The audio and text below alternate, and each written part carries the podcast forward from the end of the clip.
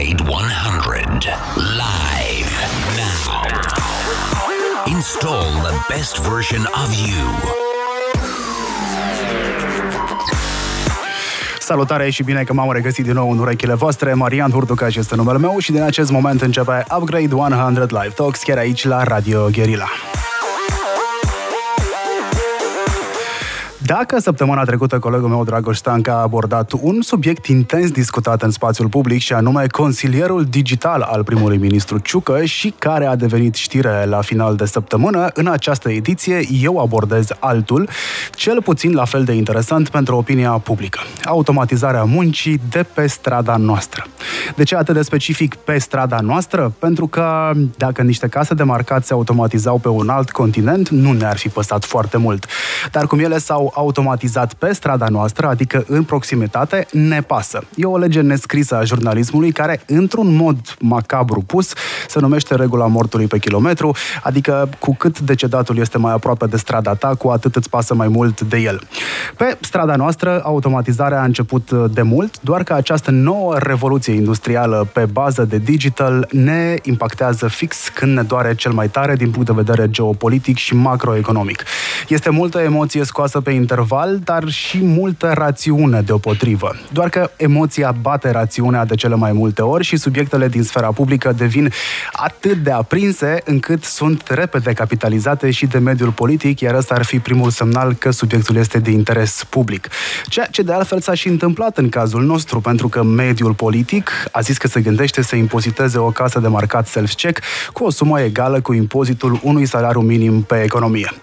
Ai recunoscut cu siguranță actorii din acest rezumat introductiv, care totodată setează și contextul. Retailerul uh, francez Auchan a modificat casele de marcat astfel încât cumpărătorii să-și scaneze singur produsele, iar cer, iar cer care erau cu ei cu son de casier să-i uh, asiste.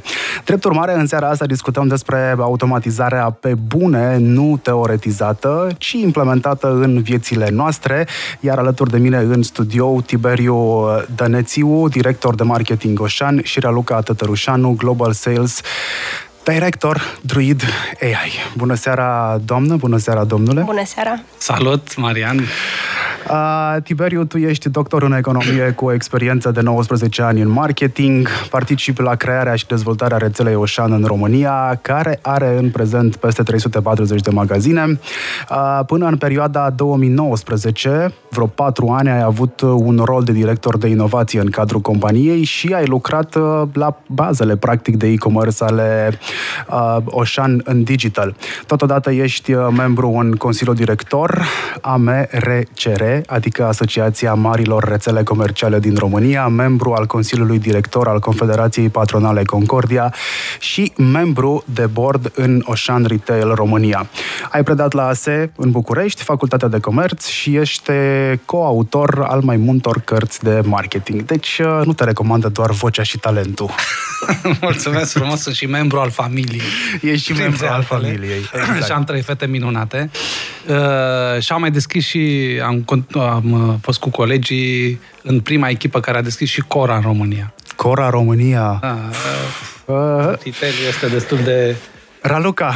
Uh, Raluca este în calitate de director de vânzări globale aici alături de noi, folosește experiența pe care o are de peste un deceniu în marketing, managementul vânzărilor și în tehnologie pentru a consilia la nivel înalt și a conduce noi inițiative din cadrul Druid uh, AI.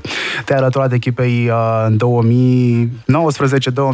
Cam acolo așa, da. ca director de vânzări, uh, rol din care ai condus strategia și eforturile de vânzări directe și go-to-market. Asta îmi place pentru că acolo e strategie multă, concomitent cu îndeplinirea obiectivelor anuale ale companiei. Foarte frumos.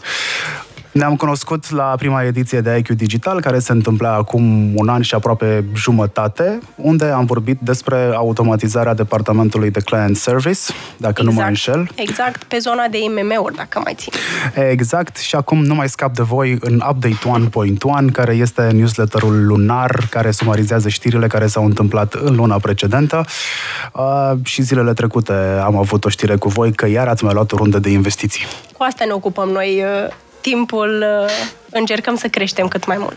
Soluția voastră se află în majoritatea ceturilor cu care românii interacționează. Așa da? este, da. Deci românii nu știu că... Nu știu că suntem noi în spate, însă pă, în majoritatea cazurilor, uh, mai ales când vorbim de aceste business-uri cu care interacționăm în fiecare zi, uh, există un druid care a fost pus să, să muncească acolo. Business-ul este de ori de 5 ani pus pe roate Da. și De- voi în momentul ăsta vă gândiți foarte serios să ieșiți pe piața din extern? Deja am ieșit uh, de peste 2 ani de zile, ne-am deschis birouri uh, în afară, avem birouri în state, uh, în Londra, în uh, Franța, deci uh, încercăm cumva să extindem tot acest know-how. Pentru noi uh, acesta a fost cumva parcursul.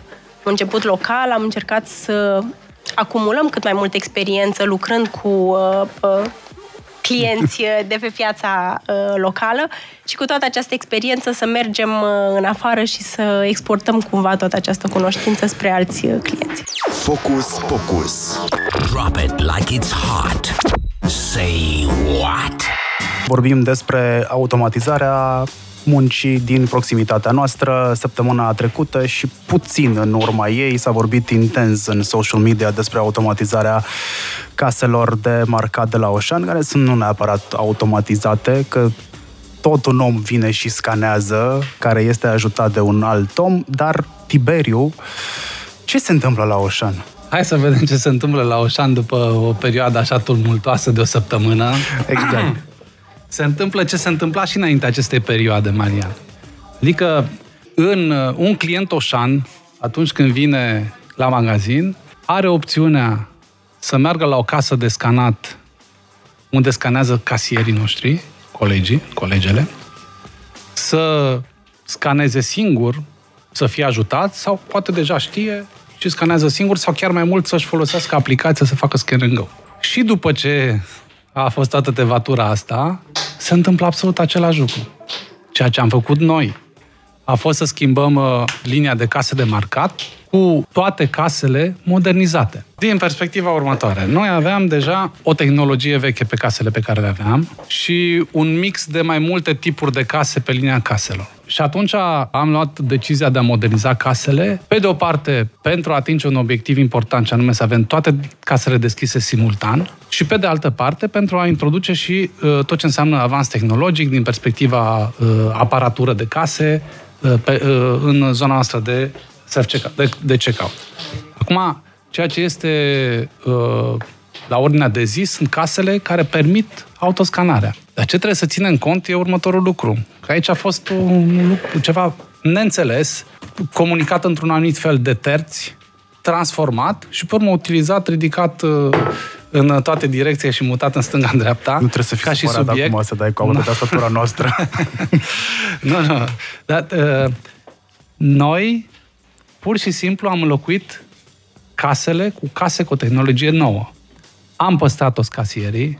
Casierii sigur se dezvoltă pentru că unii scanează sau ei scanează, scanează permanent, scanează la cerere sau nu scanează, ci doar acompaniază. În schimb, gândiți-vă la următorul lucru. L-am dat exemplu ăsta în fața tuturor televiziunilor în momentul în care am fost solicitat și chiar am fost preactiv pentru a prezenta realitatea, pentru că invit pe toată lumea în magazinul Oșan să vadă despre ce e vorba. De la uh, locuitori, clienți, mass media, până la oameni din politică. Uh, Înainte, un, deci un magazin Oșan este un magazin, un hipermagazin, este un magazin foarte mare, de suprafețe mari. Poate să fie între 7 și 16.000 de metri pătrați. Automat avem un număr mare de case. Între, nu știu, 20, 16, 15, 50 de case de marcat.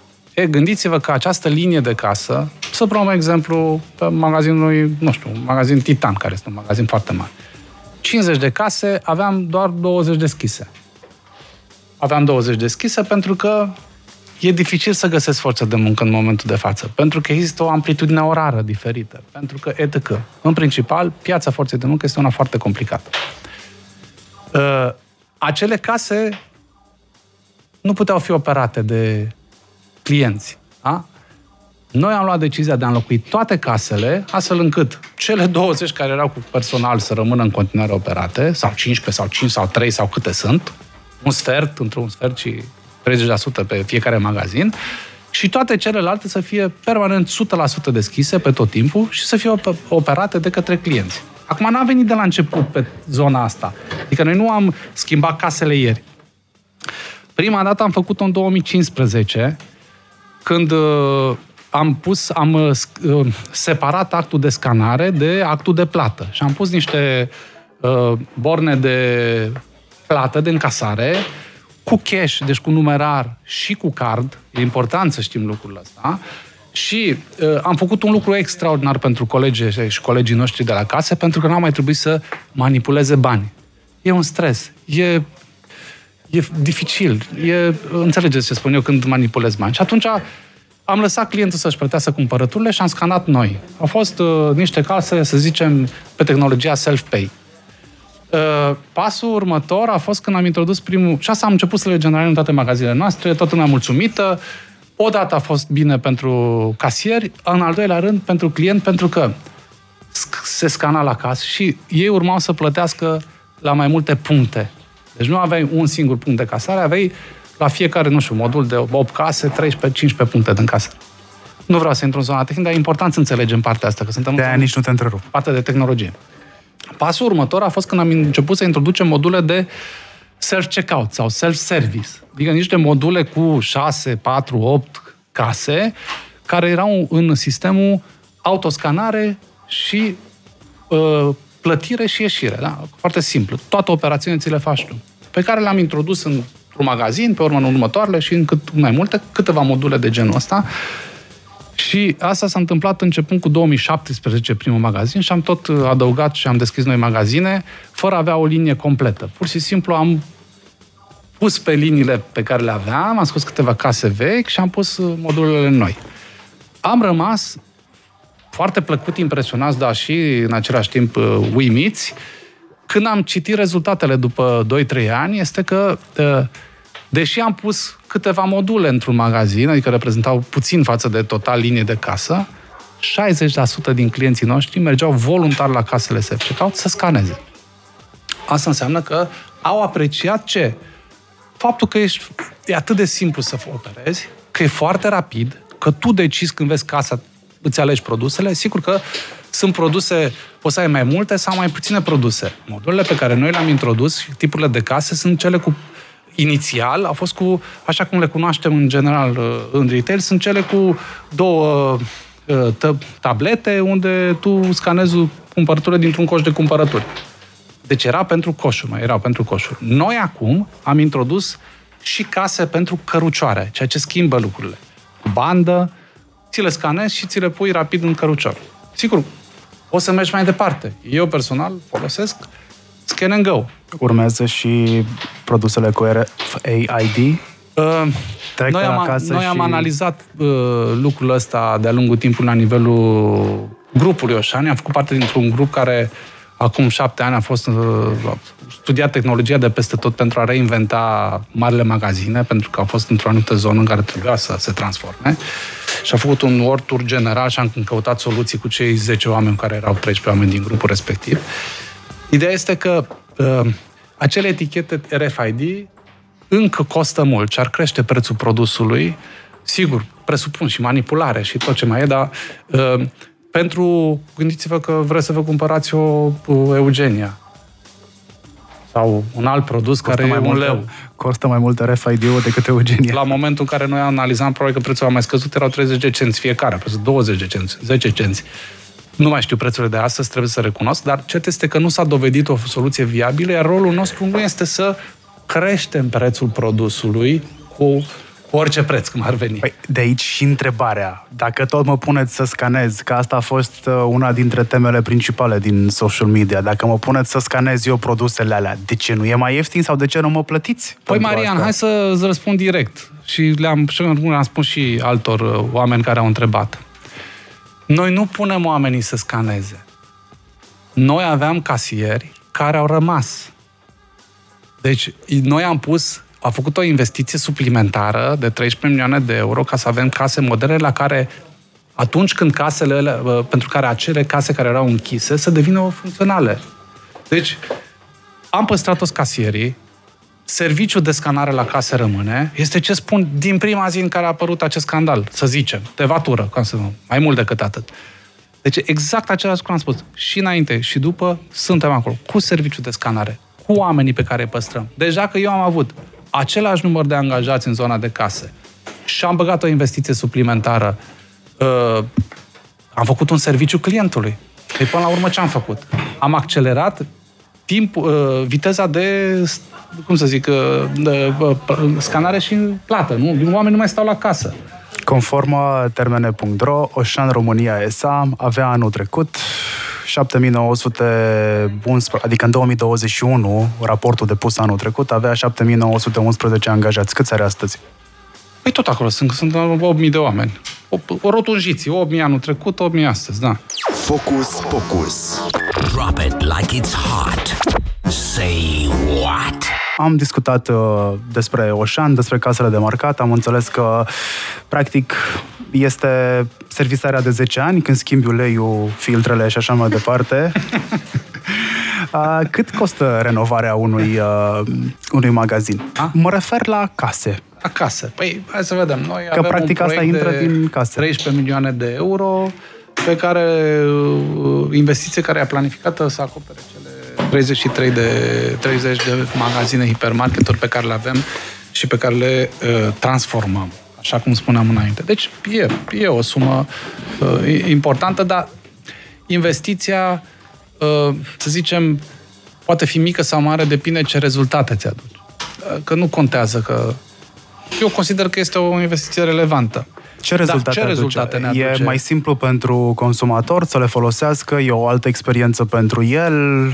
Din mesajele pe care le primesc aici, deocamdată, nu. Eu zic așa că uitându-ne la statistica internă, Oșan, rata, numărul, uh, rata de utilizare a caselor self-checkout de dinainte de a le pune, așa, uh, că 60% se duc voluntar și scanează acolo. Da, dar care este valoarea coșului? Ha! Care e valoarea coșului. Acum o să crească pentru că am pus și case cu bandă. Nu e nicio problemă. Noi, noi tratăm clienți. Uh, unii cumpără mai puțin acum, un pic mai mult mai încolo, nu e o problemă. Una dintre întrebări, ce se întâmplă cu interfața de la casele de marcat Oșan, UX Design 0, este foarte greoi și neintuitiv. Eu aș pune aici în contrabalans faptul că niciun, nicio casă de marcat self-check nu excelează la capitolul user experience, adică experiența utilizatorului în momentul ăsta. Dar întrebarea e de ce? Cred că cu toții învățăm în toate domeniile. Să știți că mă rog, toți colegii mei fac eforturi importante și partenerii pentru a lucra în permanență la experiențe și a îmbunătăți. Și noi, în calitate de utilizator, la rândul nostru, ne creștem exigența și învățăm mai bine. Gândiți-vă că sunt upgrade-uri permanente pe toate aplicațiile pe care noi le folosim și pe telefon. fiecare luni la Radio Guerilla. Bravo, super. exact, ai zis bine.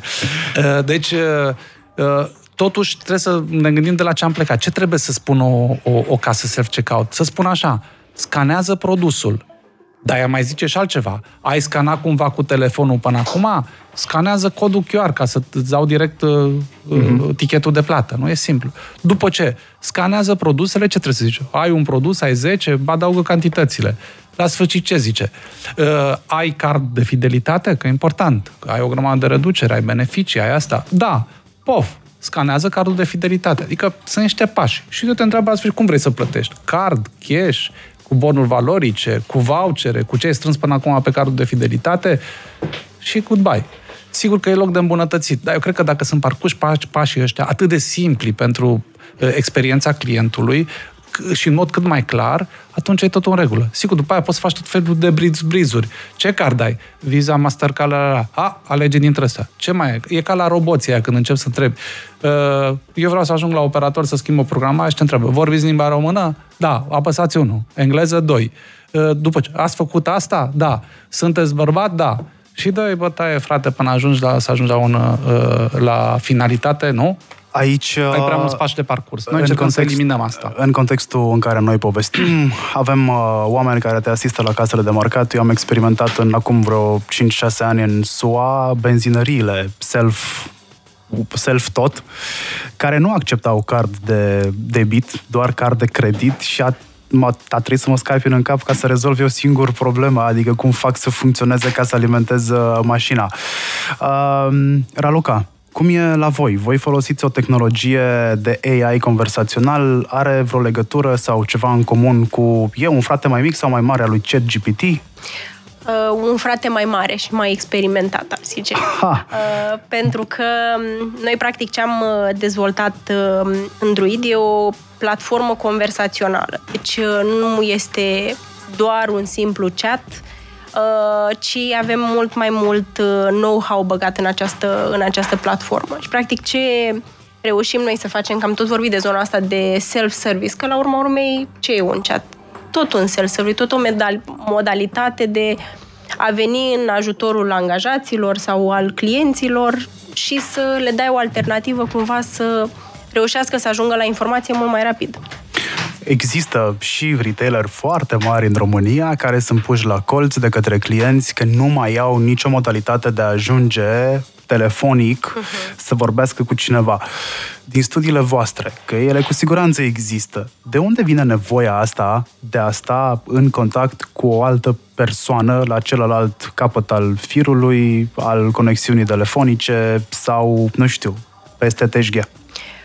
Din ce am observat, de fiecare dată îți dorești să vorbești cu un, un uh, operator uman atunci când ești foarte supărat. Exact. Când trebuie să-ți uh, dai oful afară, simți că nu e suficient să-l dai către o, pă, un asistent de AI care practic nu empatizează suficient, că tot vorbeam de emoții, că la urmă urmei totul se rezonă la, la emoții. Um, și atunci ce facem noi prin tehnologia noastră este să reușim să răspundem la absolut toate întrebările până în punctul în care această frustrare să nu crească.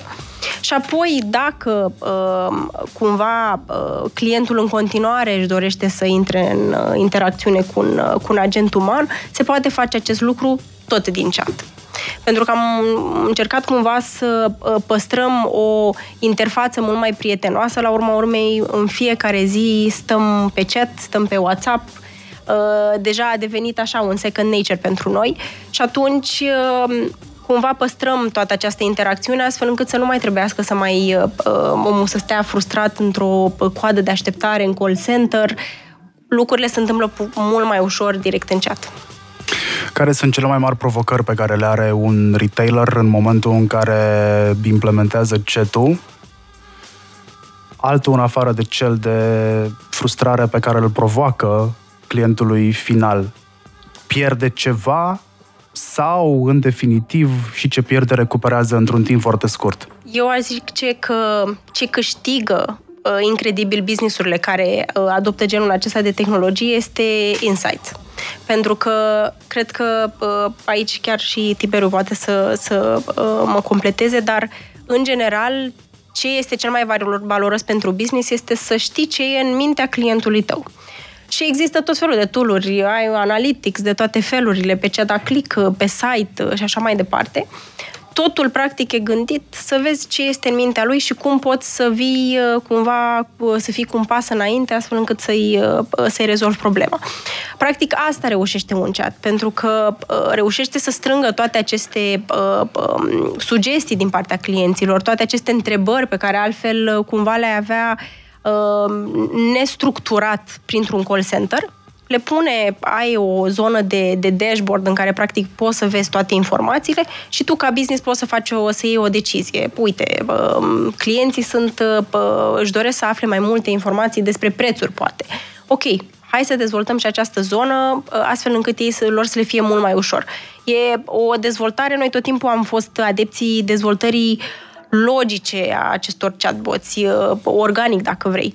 Uh, hai să vedem ce cer clienții și în funcție de asta dezvoltăm mai mult. Deci, practic, voi aveți un ion al vostru un care învață nostru, de la da. clienți. Da, da. Da. Dar să știi că e mult mai, uh, e mult mai inteligent să faci așa. Uh, pentru că dacă te bazezi că știi uh, direct ce vor clienții, de cele mai multe ori ești surprins să-ți dai seama că nu e chiar așa. Uite, A, clienții au și-au dorit, credeai că clienții își doresc uh, case self-service. A, uite, totuși... Nu, cred că am diferită. Eu nu cred că uh, noi n-am zis niciodată lucrul ăsta. Nu, hai să, hai, hai să, să așezăm... e perfectă dreptate. Hai să așezăm lucrurile acolo unde trebuie. Te rog. Noi suntem un business important. Da, asta era altceva okay. ce mi-am notat aici. Și uh, uh, indiferent de cine face un business, da. el îl face pentru niște clienți. Și pentru profit. Și pentru profit, cu siguranță că toate business sunt orientate pe profit. Dar nu numai pe profit, pentru profit, pentru crearea de valoare, în general. Noi nu suntem, nu, nu, nu urmărim doar profitul ca orice alt business, dar la fel ca și alte companii urmărim să dezvoltăm relațiile și cu producătorii să dezvoltăm, să populăm gama cât mai mult cu produse românești sau de la companii din România, să oferim prețuri mici, să salvăm puterea de cumpărare, să susținem a clienților noștri, să le oferim experiențe bune la cumpărături și deci să fim responsabili cu mediul și să avem, cum să zic, să ne gândim la viitorul planetei noastre. Toate astea sunt preocupările noastre. Să ne dezvoltăm oamenii, angajații noștri. Exemplu casierul este o, o acompaniere și o investiție pe care o facem în dezvoltarea meseriei no, no, lor. Noi ne gândim la viitor, ne gândim la prezent, pe toate palierele. Poate discutăm și despre marketing la un moment dat, puțin, din cum evoluează rolul în echipă. Dar, vedeți, noi readucem în permanență, inclusiv în această emisiune, unde suntem într-un dialog foarte frumos, subiectul, o șansă de, să gândi să elimine casierii. Greșit. Nu. Noi avem un segment de clienți care au nevoie și vor avea nevoie în continuare de uh, serviciile noastre de scanare nu numai de suport să învățăm sau să-i ajutăm sau să scănăm atunci când ne solicită ei, ci pur și simplu sunt coșuri mari, sunt, e o populație care nu are legătură cu zona digitală, care pur și simplu, sau poate care vrea să interacționeze cu cineva de la casă. Deși Șeful ANPC a zis că această măsură ar putea fi uh, discriminatorie, tocmai pentru că sunt persoane care nu sunt capabile să folosească aceste sisteme. Cu siguranță are dreptate, dar ceea ce vă, pot să vă spun eu este că uh, retail, un retailer nu elimină serviciul de scanare pentru că are un client, un segment de clienți care nu vor mai veni dacă nu găsesc serviciul ăla. Exact. Înțelegeți? Și atunci ce o să facem noi? Noi ne-am propus să servim o, o, o, o larg, multiple categorii de consumatori. Sunt oameni care locuiesc în proximitatea noastră, și tineri și în vârstă, și educați în digital și needucați, și care au tehnologie și care nu au tehnologie. Noi servim toți clienții. Prin urmare, noi avem soluții și servicii, inclusiv de scanare, pentru toată lumea. Sau nu. De exemplu, Scan and Go. Scuzați-mă, eu mă uit, foarte multă lume în momentul de față încă nu folosește Scan and Go. Deci am, am magazinul complet uh, cu comunicare, cu tutoriale pe televizoare, cu tot ce vreți. Rata de scanare este în progresie, e importantă, dar încă e la uh, cote mici. Păi eu, de exemplu, când am un coș uh, de, nu știu, 100 de produse, atunci eu, când cumpăr pentru mine, da? din când în când fac niște coșuri mai mari, pur și simplu uh, îmi iau pungile, încep să scanez, pun cantitățile, le bag direct în pungi și la casele de marcat doar am scanat QR codul, am plătit și am plecat. E important de știut lucrul ăsta. Dar revenind, Luca, la ce ai, ce ai spus tu înainte și cu lucrul care sunt de acord, trebuie să înțelegem că noi, în Oșan, dezvoltăm tehnologie care să ajute omul. Iar omul este fie clientul, fie angajatul nostru. Nu dezvoltăm tehnologie de dragul de a dezvolta tehnologie. Paradoxal, dezvoltarea acestei tehnologii de multe ori se întâmplă să genereze noi joburi de specialitate. Și îți dădeam exemplu înainte, Marian, că, nu știu, acum 10 ani, 15 ani aveam 5 oameni în echipa de marketing. 7 oameni. Astăzi am aproape 30. Dar ce funcțiuni acoperă? Păi am data specialist, data analyst, data scientist, ok? Uh, specialiști în campanii social media, cu tot ce vrei, tu știi foarte bine zona asta. Uh, avem customer care și relaționare. Adică tot ce înseamnă cum să acompaniem mai bine clientul nostru, să-i oferim o experiență mai bună la cumpărături și servicii mai bune, fac, reprezintă preocupările noastre marketing. Și de ce? Păi clientul devine tot mai exigent și concurența una este extrem de puternică. Exact. Și noi suntem un business. Noi creăm valoare și pentru asta trebuie să și investim, să inovăm, dar totul în relație cu oamenii. Cred că, e, cred că e foarte mult și de alternativele pe care poți să le dai clientului, că practic asta se întâmplă. Noi vrem ca oameni alternative, vrem să rezolvăm o problemă repede, o să-mi doresc să am un chat care să uh, am o conversație și astfel să-mi iau informațiile mult mai ușor. Mai e o discuție de purtat aici faptul că pur și simplu lucrurile evoluează fie că vrei, fie că nu vrei. Povesteam înainte de emisiune de paralela pe care o făcea atot știutorul nostru Gary Vaynerchuk, cu care am empatizat până la urmă, dacă tot am folosit cuvântul empatie toată seara. Cel cu AI-ul este tractorul sau ce a fost tractorul pentru agricultură în emisiunea în care tu ai fost prezentă, iar eu am fost moderator acum un an și ceva, spuneai că ponderea interacțiunilor digitale înainte și după COVID a crescut de la 18% la 55%. Ceea ce te duce dacă ai, nici nu trebuie să ai un data analyst la tine în departament, trebuie doar să înțelegi că există o creștere de aproape două ori a interacțiunilor în online, ceea ce înseamnă că am devenit mai autosuficienți, ne descurcăm și singuri, sau că am conștientizat că unele lucruri putem să le facem și singuri, adică să ne scanăm singur produsele, să încercăm să ne rezolvăm singuri cu un chat problema, pentru că probabil una dintre problemele majorității când vine vorba despre a discuta cu un chat este că nu știu să adresez întrebarea corect. Că și a căuta pe chat sau un search e o știință.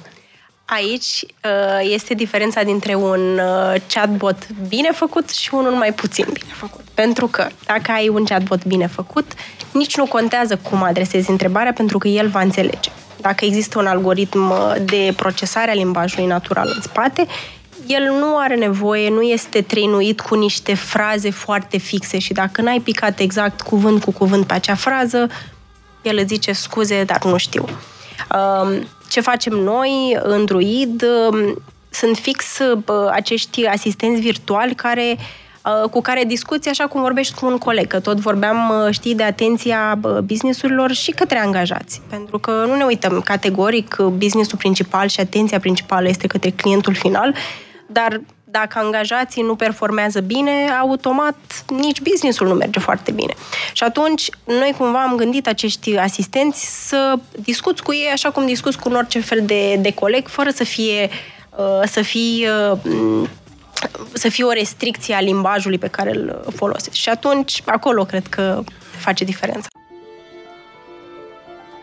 Cum e o cafea perfectă? Cu Philips Latte Go e diferită pentru fiecare, dar mereu ușor de preparat și de fiecare dată din boabe proaspăt râșnite. Cu spumă catifelată de lapte sau fără și datorită celui mai ușor de curățat sistem de spumare a laptelui, ai mai mult timp pentru tine. Philips Latte Go, cel mai ușor mod de a savura momentele care contează. Innovation and You, Philips. Focus, focus. Drop it like it's hot. Say what?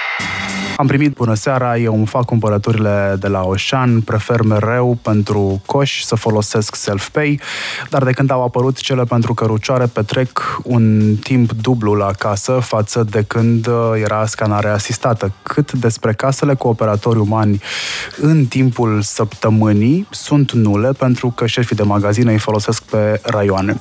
Dar una peste alta, mă bucur că zona de case a devenit foarte erisită, deci aștept cu interes următorul pas, RFID-ul, iată, nu sunt singurul, sau cu camere smart. Aici suntem deja foarte în viitor, deși sunt magazine în state care cred că au trecut de stadiu de test, unde e implementată pe bune povestea cu camerele. Ai intrat, ți-a scanat fața, s-a legat de cont, produsul pleacă de pe raft și odată cu el pleacă și banii din contul tău.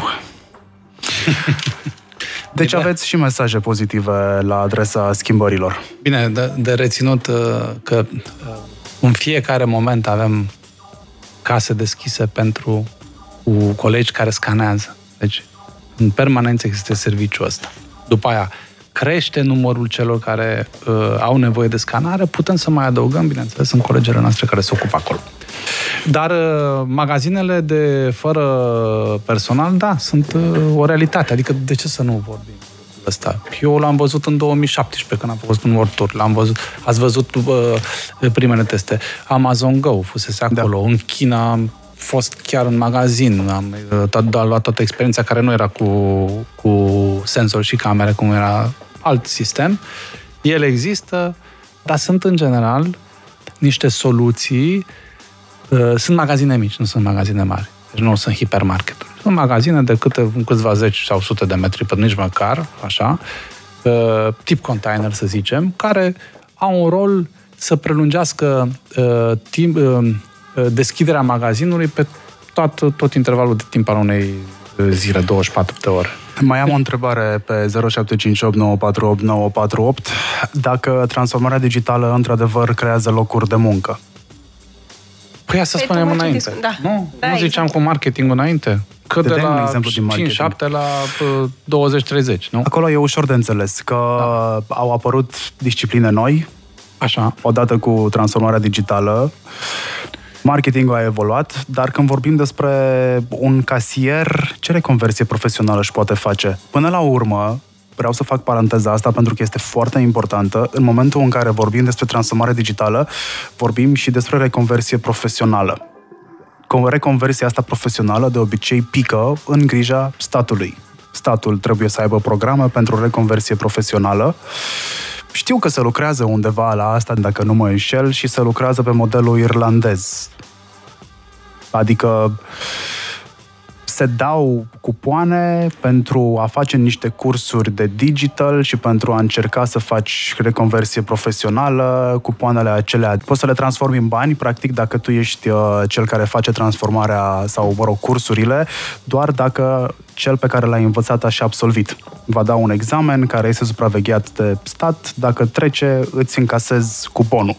Mi-ar plăcea să văd asta. Nu va rezolva toată problema care înseamnă de ce să nu vorbim pe șleau? Înseamnă că există și niște victime colaterale, pentru că în acest proces de evoluție care se întâmplă în ultimii 100 de ani, Într-adevăr, suntem mult mai mulți muncitori în lumea asta, pentru că odată cu tehnologia s-au dezvoltat alte ramuri care au adus după sine și bunăstare, dar în momentul în care cineva vine și îți spune jobul ăsta poate să-l facă un robot, intri în panică. Ăla e primul lucru pe care îl faci intri în panică. S-au panicat inclusiv creativi în momentul în care a apărut ChatGPT și a dat primele semne că se poate face copii și fără creierul tău, uh, se pot face desene cu Mid Journey și fără ajutorul tău, dar în momentul în care s-a intrat în profunzime, toată lumea a realizat că nu e chiar așa. Adică ChatGPT era la început, Mid Journey are nevoie, sau DALI au nevoie de foarte mari retușuri ale produselor pe care le scot și așa mai departe. Voi automatizați casele de marcat, voi automatizați customer service-ul. La customer service, cu siguranță mai faceți un lucru bun din punctul meu de vedere, dar atenție foarte mare și cred că asta trebuia să spun încă de la început în emisiune. Eu sunt technologically biased eu sunt pentru tehnologie, înțeleg tot ce implică tehnologia, încerc să fiu cât mai imparțial și să păstrez echilibru între realitate și ce mi-aș dori să fie. Voi, pe de altă parte, cred că scăpați oamenii de un stres. Nu este cel mai simplu să fii omul de la celălalt capăt al firului de telefon când un om este nervos. Asta înseamnă că inclusiv niște ore de terapie s-ar putea să aibă unii exact. nevoie. Exact plus că uh, oferim posibilitatea să-ți uh, afli toate informațiile, Ficecea și Tiberiu, 24-7. Pentru că mi se pare că suntem în, uh, um, într-o eră în care nu mai avem răbdare nici să ne încadrăm în acel program de 9-18 ca să aflăm informații. Și atunci, uh, după ora 16, la cine mai țip? Uh, ei, uite, tocmai, uh, la, to- tocmai de asta există și tehnologia. Fix ce ziceai. Bine, Reușești da. să-ți rezolvi mult mai multe Sigur. lucruri. Bravo, exact. Sunt uh, totul de acord cu tine, pentru că ceea ce... Ia să ne gândim la noi, înainte de orice. Uh, și apropo de asta, pentru că voi ați jucat niște proiecte care sunt uh, pentru intern, pentru da. regii noștri. Da. Păi, uh, dacă vreau să obțin o adeverință de salariat Ce făceam înainte? La resurse umane, nu? Vorbeam cu colegele, îmi spuneau ori mă dau deau pe loc, ori vină peste două ore, ori... Toată lumea se plimba. Astăzi, atunci noi știm că avem un sistem, că tu ești angajat, ce vechime ai, exact. ce salariu ai, câte zile de concediu ai, etc. Pentru că sunt datele tale. Deci astea le-a automatizat, nu? Da, da. Și tu poți să ți le generezi e o chestie banală, adică să nu... Și durează Vine eu să vă secunde. spun că, vai, ce inovație este sau ce invenție, da? Dar uh, timpul respectiv este un timp câștigat pentru toată lumea. Oamenii de la resurse umane și colegii și colegele nu i-a dat nimeni afară că n-au făcut o adeverință de salariat. Nu, Stai credem, s-au liniștit că se, bucurat. se ocupă da. de ceva mult mai cu valoare adăugată, se ocupă să dezvolte oamenii, de programe de formare, de programe pentru de formare și uh, pentru colegele de la casă, dacă și colegii. Da? Că ai zice, aole, ce facem cu ei? Păi noi am pus, uh, oamenii fac f- uh, cursuri de relaționare, de comunicare, de uh, support, customer support. Ei devin uh, Experți. experți în relaționarea cu oamenii, ceea ce eu cred că este un pas înainte de la o meserie la care scanai bip, bip, bip, bip, bip, nu? Și încasai. Să ne gândim totuși că uh, îi ajutăm să meargă un pas înainte, împreună cu tehnologia, dar într-o companie umană. E foarte important. Și axată pe angajați. Am aici legat de adeverințe, chiar am o poveste amuzantă. Am fost la un moment dat la o întâlnire uh, la un client de manufacturing într-o fabrică și, uh, evident, ca orice om uh, de vânzări care spere se respectă, întreb clientul ce nevoie ai, unde te doare cel mai tare ca să știu cum pot să te ajut. Și eu au zis, ok, generăm foarte multe adeverințe în fiecare zi. Și ne-am dat seama că angajații nu au nevoie de acele adeverințe, ci pur și simplu plimbarea de la, din momentul în care pleacă de la uh, fabrică până ajung la biroul nostru de HR, mai fumează o țigară, mai schimbă o părere, vin acolo, cer adeverința. Prin urmare, e o pauză pe care, nu știu, 15-20 de minute pe care angajatul o câștigă prin această cerere de adeverință. Și au zis cei de la HR, scăpați-ne de chestia asta. Haideți să vedem cum facem ca lucrurile să întâmple automat. Într-o altă companie, da? Într-o altă companie, da. Exact. Deci uh, e foarte mult timp pe care poți să-l investești mult mai cu cap. Și, și Marian, dacă îmi permiți să, Sigur. uh, să, să completez doar o informație.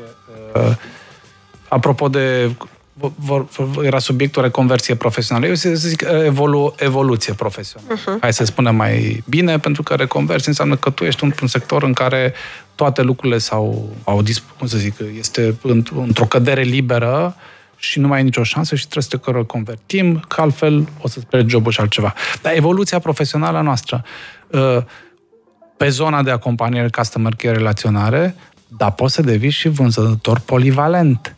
Adică poți să uh, fii format să dobătești, dobândești niște abilități comerciale care să îți permită, în cadrul magazinelor noastre, să faci și part-time casă și ca part-time vânzător polivalent, să accesezi alte joburi. Păi avem 50 de meserii într-un hipermarket. Deci din start poți să evoluezi către alta. Ai o opțiune foarte, o paletă foarte largă. uh, Doar uh, trebuie să profiți de oportunitățile care sunt acolo. Avem programe de dezvoltare și până la urmă, nu vreau să dau exemplu așa clișeul ăla, dar un director general a ajuns din manager de raion la noi. Adică ai toată deschiderea pentru dezvoltare. Sigur, probabil că poți să-ți propui alte joburi. Poți să ajungi în zona de, nu știu, de vânzare, poți să ajungi în zona de, de, de service, cum spuneam înainte. Sunt opțiuni. Avem uh, exemple de clienți care odată ce au început cu acest drum al digitalizării și al adopției de asistenți virtuali, Devin dependenți. pe lângă, uh, dar uh, și-au creat practic echipe dedicate de digital și au angajat oameni din afară care doar să facă, să ia nevoile din business și să le transforme în chatbots. Și uite, un alt exemplu, în afară de ce spusese Tiberiu legat de marketing, ce aduce tehnologia nouă. La voi, chatbotul cât de departe a ajuns în a rezolva probleme? mergem atât de departe cât uh, își dorește clientul nostru, practic, uh, să meargă. Adică digitalizarea aceasta e un, uh, un proces, poate să fie și uh, scurt și foarte lung. facem semnarea digitală a documentelor, facem onboarding-ul clienților, noi lucrăm foarte mult cu industria bancară și atunci, practic, poți să-ți descrizi un, un cont direct online. Lucrăm cu uh, clienții din zona de servicii, te-ai mutat, vrei să deschizi un nou uh, contract de utilități, nu mai trebuie să mai vii la niciun uh, magazin fizic, doar ți-ai făcut o poză cu buletinul, ți-a uh, luat uh, chatbot-ul toate datele de pe, uh, uh, de pe buletin, s-a completat uh, contractul uh, nou și asta este. M-am uitat uh, săptămâna trecută pe un raport care nu știu cât de accurate este, dar a contabilizat cel puțin 100 de nume de business-uri noi care au la bază inteligența artificială. Inteligența asta artificială nu-i de ieri printre noi, doar că recent a prins avânt datorită minunilor pe care le-au făcut cei de la OpenAI. Zic minuni pentru că până la ei nu am văzut cu adevărat ce poate face un large language model. Sunt uh, printre noi de, nu știu, tot de la tine știu de când uh, am făcut uh, IQ Digital, se așteptau de vreo 70 de ani chatboții ăștia cu care să vorbim. Cert este că noi am tins tot timpul să digitalizăm, să transformăm ceva de lene, de cele mai multe ori de lene. Oamenii lene exact. sunt cei care fac inovația. Nu mai avem răbdare. Exact. Nu mai avem răbdare, găsim alte metode pe care să, uh, să facem ceea ce ar trebui să facem în 5 ore, să reușim să facem în 5 minute. E, în procesul ăsta sunt într-adevăr și oameni care nu sunt de partea fericită a transformării digitale. Hai să mai iau și niște întrebări pe care le mai avem sau observații. Am una pentru scan and pay, trebuie să fiți mai agresiv, eventual niște angajați temporari care să te preia de la intrarea în magazin și să te asiste la prima experiență de shopping. Nu v-am spus, dar aici la Upgrade 100 avem și focus grupuri și uite, puteți beneficia inclusiv de experiență. Da, mulțumim. Propunerea e foarte bună, de altfel ne-am și activat-o în anumite perioade și, într-adevăr, de rezultate. Unui om trebuie să arăți cât de simplu este. Și în viață, de asta sunt și tutoriale și demo dar cel mai simplu este să-i arăți cu un om în fața lui. Să spui, uite cum se întâmplă lucrurile. Scanezi, ai plătit, ai venit, ai scanat, ai plecat. Invers. ai venit, ai scanat, ai plecat. Bun, deci nu vreți să plătiți oamenii care își scanează singur produsele, nu vreți să faceți nici discount. Uh, încercam să fiu, să fiu răutăcios, dar nu pot să fac asta. Această situație care se creează pe baza digitalizării și a oamenilor care se simt amenințați de ea, vine și în contextul în care, din punct de vedere geopolitic și macroeconomic, nu stăm deloc bine? Credeți că dacă am fi fost mai relaxați, aceste schimbări ar fi fost mult mai ușor digerate? Cred că schimbarea nu e niciodată bine primită. Cred că faptul că te scoate din zona de confort, nimeni nu este nebunit după acest lucru. Uh, cred că diferența este că dacă ești deschis să vezi cum poți să faci lucrurile altfel, s-ar putea să fii surprins și să vezi că îți place. Cred că asta... Probabil că ai perfectă dreptate. Uh, sunt tuturor de acord că schimbarea ne provoacă o temere, în general. Exact. No, fiecăruia dintre noi.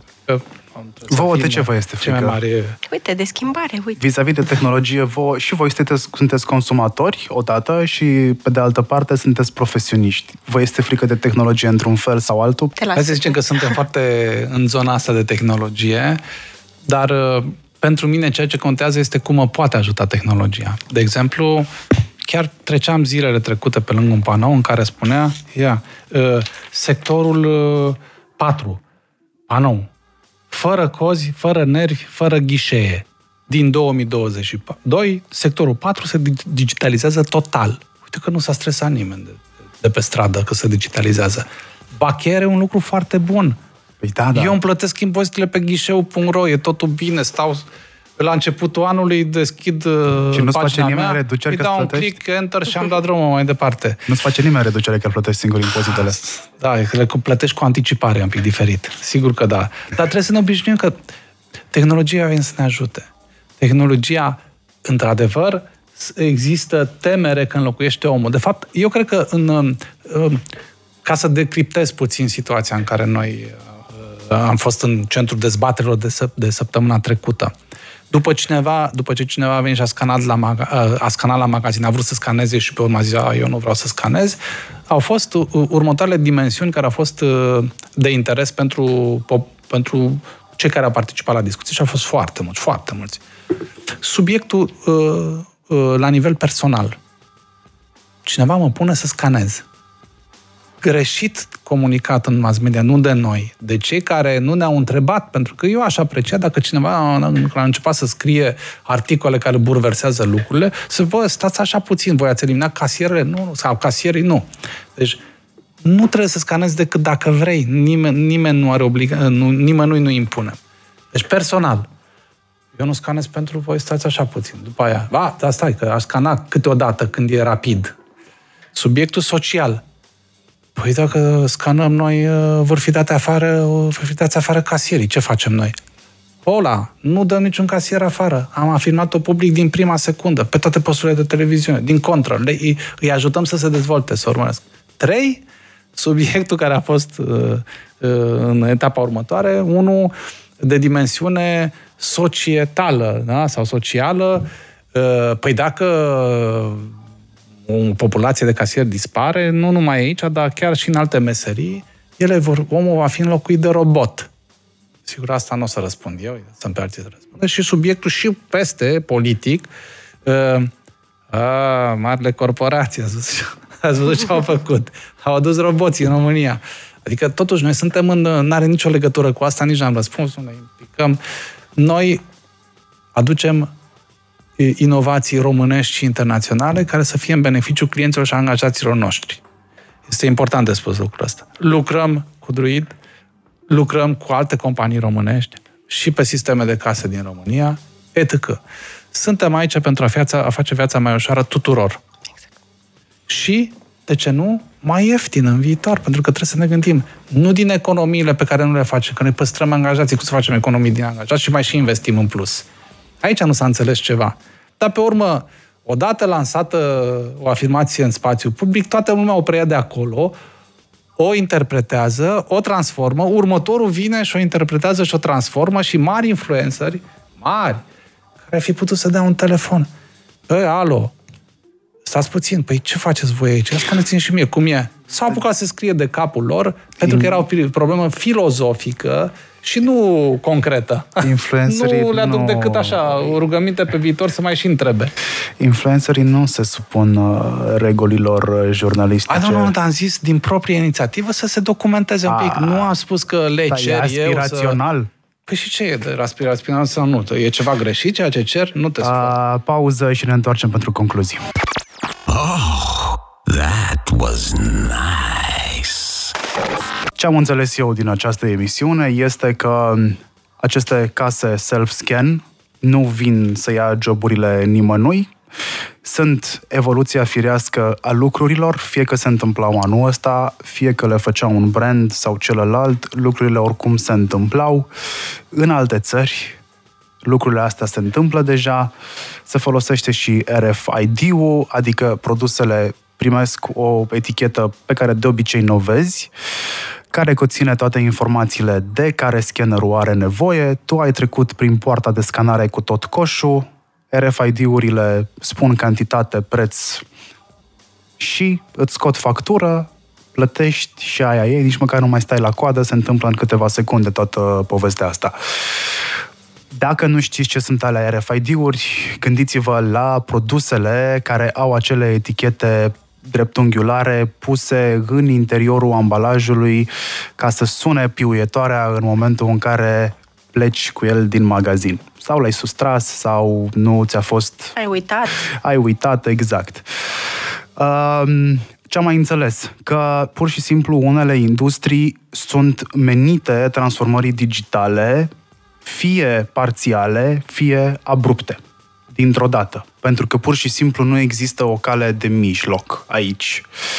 În, casa, în, în cazul caselor de marcat, ai opțiunea să-ți scanezi, ai opțiunea să mergi la o persoană care să te ajute, adică să scaneze ea acele produse pentru tine.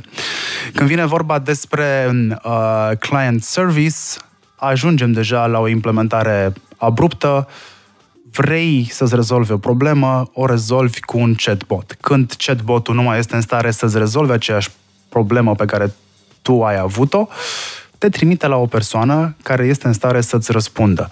Ce face acest chatbot? Filtrează o dată și găsește relevantă persoana care să-ți rezolve ție problema în cazul în care chatbotul nu ți-a rezolvat problema și mai ai varianta în care tu, ca antreprenor, ai practic un departament de research alături de tine prin chatbotul tău pentru că el poate să sustragă informații, să le bage într-un raport pe care probabil un alt AI este în stare să le și interpreteze. Asta am înțeles din emisiunea de astăzi și că n-ai cum să te ferești de transformare digitală. Ce poți să faci este să nu aștepți să-ți răspundă cineva la întrebarea ce îți rezervă viitorul, ci să te întrebi cum poți să-ți influențezi tu viitorul. Unele lucruri pur și simplu sunt aici să se întâmple și nu o să se întâmple altfel. Dacă dumneavoastră aveți altceva de zis, domnule, doamnă, eu sunt, uh, în mod evident, uh, pro-tehnologie și pro-digitalizare uh, și aștept cu interes să vedem tot mai multe business-uri care um, se urce pe, în acest tren al digitalizării. Acum, digitalizarea este uh, cu mașini pentru oameni. Deci, de, de, de reținutul lucrul ăsta, că și hai să, dacă abordăm doar subiectul e-commerce-ului, Păi în e-commerce, chiar dacă tu îți dai comanda într-un site sau într-o aplicație, cineva în spate pregătește marfa, o pune în pachete, îți mai pune eventual și un produs cadou, îți mai dă și un beneficiu, adică de obicei totuși trebuie să înțelegem un pic că asta, digitalizarea asta, pe noi ne sperie mai mult și cred că discutăm foarte mult în jurul ei, că nu, nu înțelegem că de fapt în spate și pe cheie, funcțiunile cheie sunt oamenii și ne ea ne simplifică viața. Plus că cred că ce forțează digitalizarea ne forțează să investim mai cu cap timpul nostru. Pentru că pe acele lucruri repetitive pe care le facem, mm. le pui pe seama chatboților, asistenților uh, virtuali și practic îți mai mult, rămâne mai mult timp pentru lucrurile, uite, creative. Exact. Totuși, să mai dăm un exemplu de chatbot al de la noi. Nu știu dacă mai avem o minut sau așa. Mai avem, mai avem. În call center-ul nostru noi răspundem la 80% cu personal uman într-un minut, două minute după ce se formează. Deci suntem foarte rapizi. Dar sunt foarte multe întrebări până la ce oră ai deschis magazinul. E, gândiți-vă că în spate poți să pui un chat care îți spune, tu pui întrebare, adrese întrebare. Pac, până la ce oră ai deschis? Păi, până la ora 22. Perfect. Puteai să suni și la 958 să spună ora, dacă mai țineți minte. Da, tot, adevărat. Tot un chat era acolo. Dar nu trebuie să scrie, alegeți 1, 2, 3. Pur și simplu formezi o întrebare cu vorbele Exact. Da? Nu? Da, Client, absolut. Nu, e, un, e un use case mai mult decât Și as, popular. din start, jumătate din întrebări, jumătate, sunt rezolvate doar printr-un chatbot. Și pe urmă, cealaltă jumătate, timpul câștigat pentru cealaltă jumătate e și mai bine investit în a rezolva adevărate probleme ale clienților. Exact, excepțiile. Nu? Uh, nu știu, nu m-am descurcat să comand, am un produs pentru care aș vrea să fac extindere de garanție, am o defecțiune la un produs, aș vrea să veniți să-mi ridicați. Deci, vedeți cum aceeași echipă, același număr de oameni, tratează alte probleme mult mai aprofundat atunci când folosesc pentru tascuri repetitive, basic, simple, tehnologia. Păi și uitați-vă în viața de zi cu zi a voastră și a noastră. A exact asta facem și noi acasă, la serviciu, în mașină, prin tot ceea ce facem, punem un roboțel, că e un telefon, că este, nu știu, eu mi-am setat, de exemplu, la lumini, mi-am pus lumini inteligente. Păi mi-am setat la ora așa a, a pusului să se aprindă lumina în, în living-ul meu toată mai mulțumită. Nu că ne-ar fi greu să apăsăm pe buton, dar ne place că sunt și colorate. Nu, dar acum e și barbar să apeși pe... Ei, lasă ce că nu e, că pus... nu avem nicio problemă cu subiectul ăsta. Smart home, eu văd la mine cum e. Adică dar când... este de, de, de fan, de distracție. Da, apreciem. Nicio greutate. Nu asta înseamnă că noi, gata, acum am câștigat mult timp că n-am mai prins lumina și facem altceva să nu cădem în extrema cealaltă. Dar tehnologia vine să ne ajute. Și așa trebuie să o și înțelegem. Deci noi acompaniem în Oșan oamenii, nu lăsăm pe nimeni pe lângă, uh, uh, pe nimeni în urmă cu tehnologia, diversele segmente de consumatori, pe cumpărători pe care le avem, primesc un serviciu și o companiere necesară și pe care și-o doresc. Serviciile din retail, sau mai bine zis, produsele produsele, serviciile, că aici este un cumul, înseamnă un întreg business în retail, care se bazează pe volum. Asta înseamnă că dacă volumul crește, ar trebui să crească și numărul de angajați. Adică dacă traficul la casele astea crește, ar trebui să crească și numărul de angajați în spate. Așa ar trebui și așa erau mai de mult. Dar vă dădeam exemplu de ce 50 de case erau, uh, cum să zic, amplasate în magazin și erau 20 deschise. Păi mm-hmm. nu mai găsim angajați. Păi în România este un deficit structural al forței de muncă.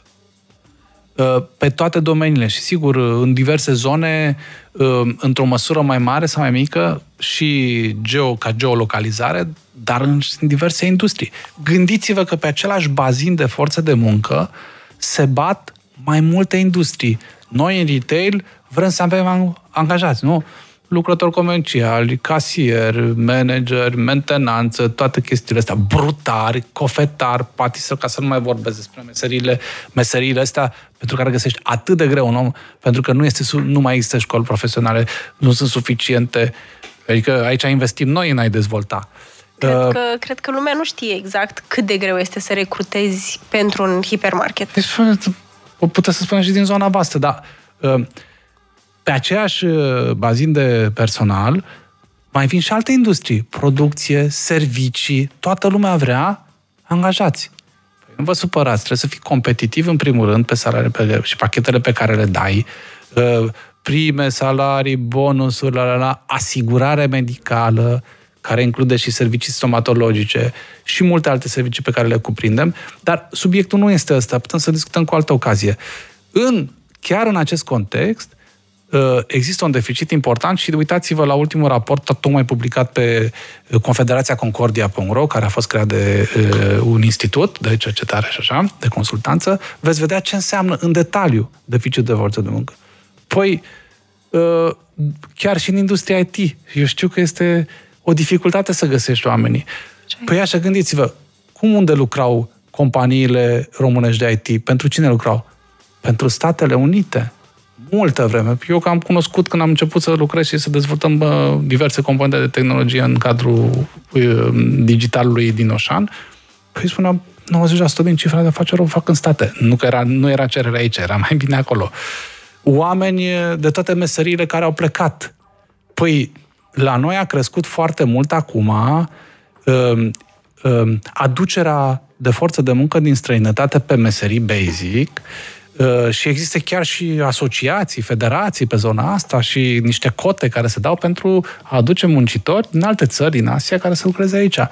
Voi ați fost în moluri pe la fast food-uri? Da. Și cine vă servesc? Vă servește acolo? La mine, aproape în proximitate, în Mogoșoaia, unde merg la antrenamente, da. uh, am deja astfel de, mă rog, muncitori noi veniți din afară. Deci, eu nu spun că e rău, să nu mă înțelegeți nu, greșit. Eu, eu să nu întreb... vin să fac discriminare aici. Niciun coz. Din contră, este o, o soluție găsită la o problemă. Dar trebuie să înțelegem problema fraților. Problema este că nu avem forță de muncă suficient aici. N-avem Tehnologia forță... ne poate ajuta un pic și restul, sigur, respecializarea unor oameni ne poate ajuta într-un alt fel. Nu avem forță de muncă și pentru că pretențiile pieței au crescut, asta înseamnă că România este o economie pe trend ascendent, pentru că pentru mine ăsta este primul semn. Când nu mai găsești oameni în piața de muncă, pentru treburile de bază, e semn că societatea aia a evoluat într-un fel sau altul. Practic, se întâmplă la noi ce s-a întâmplat în vest când am intrat noi în Uniunea Europeană. România este o țară în plină dezvoltare. Trebuie să spunem lucrurile astea. Toate domeniile sunt în dezvoltare. Nu? Și atunci e normal. Uh, și îmi doresc să fie și mai importantă din punct de vedere al producției a serviciilor intracomunitare. România trebuie să fie, să ajungă o bază de producție pentru Europa. Adică să producem aici și să ducem și noi în celelalte țări, inclusiv produse nealimentare, nu numai cele alimentare, pentru care facem lucrul ăsta deja. Iar noi, rolul nostru al marilor companii este să ajutăm companiile și producătorii români, cei cu care suntem în relații, să ajungă un pic mai departe. De exemplu, iar pe de part, altă parte, al statului în contextul european este tocmai asta. Cum să susținem să producem nu numai pentru noi, dar și pentru ceilalți care sunt în jurul nostru și atunci economia României va crește și mai mult. Asta trebuie să ne propunem ca români. Bine, politicul vrea să impoziteze casele de marcat, cel puțin la nivel declarativ. Vrea să vă, declarativ, uite, în, în acea seară am fost la o emisiune pe un, un canal de știri care a avut o emisiune de dezbatere, inclusiv cu inițiatorul propunerii de proiect pe subiectul ăsta. Și concluzia, și puteți revedea dacă doriți emisiunea, a fost al domnului senator următoarea.